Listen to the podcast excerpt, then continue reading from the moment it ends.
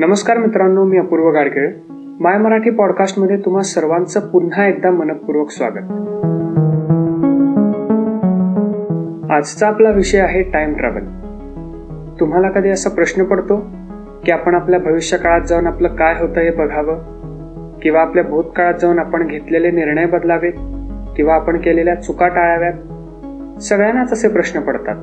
आणि याच प्रश्नांची उत्तरं शोधण्याकरता मी थोडा रिसर्च केला. थोडी माहिती गोळा केली. आणि या रिसर्चमध्ये मला तीन थिअरीज मिळाल्या. पहिली म्हणजे स्पीड ऑफ लाइट दुसरी वॉर्म होल्स आणि तिसरी मल्टिवर्स यातली पहिली थिअरी म्हणजे स्पीड ऑफ लाइट थिअरी आपल्याला काय सांगते हे आपण जाणून घेऊ. एकदा अल्बर्ट आइन्स्टाईनने एक आयडिया मांडली.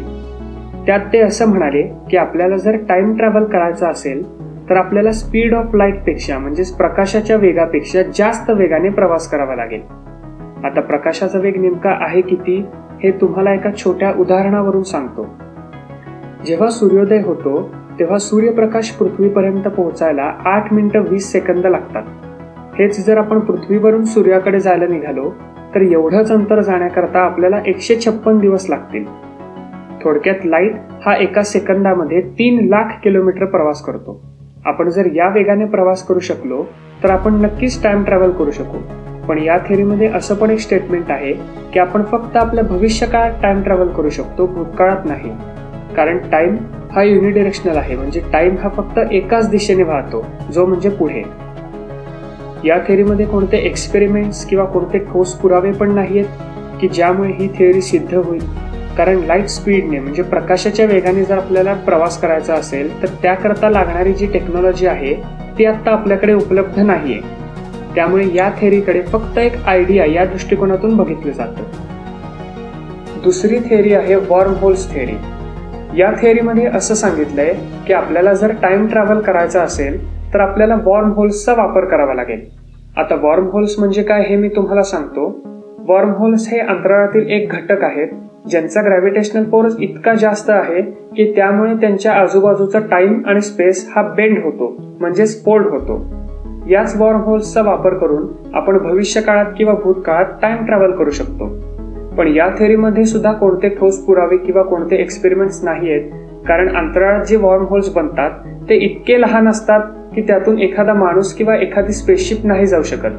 आणि आपल्याला जर मोठे वॉर्म होल्स बनवायचे असतील तर त्याकरता जी टेक्नॉलॉजी लागेल जे इक्विपमेंट्स लागतील ते आपल्याकडे उपलब्ध नाही आहेत त्यामुळे या थेअरीकडे पण एक आयडिया अशा दृष्टिकोनातूनच बघितलं जातं.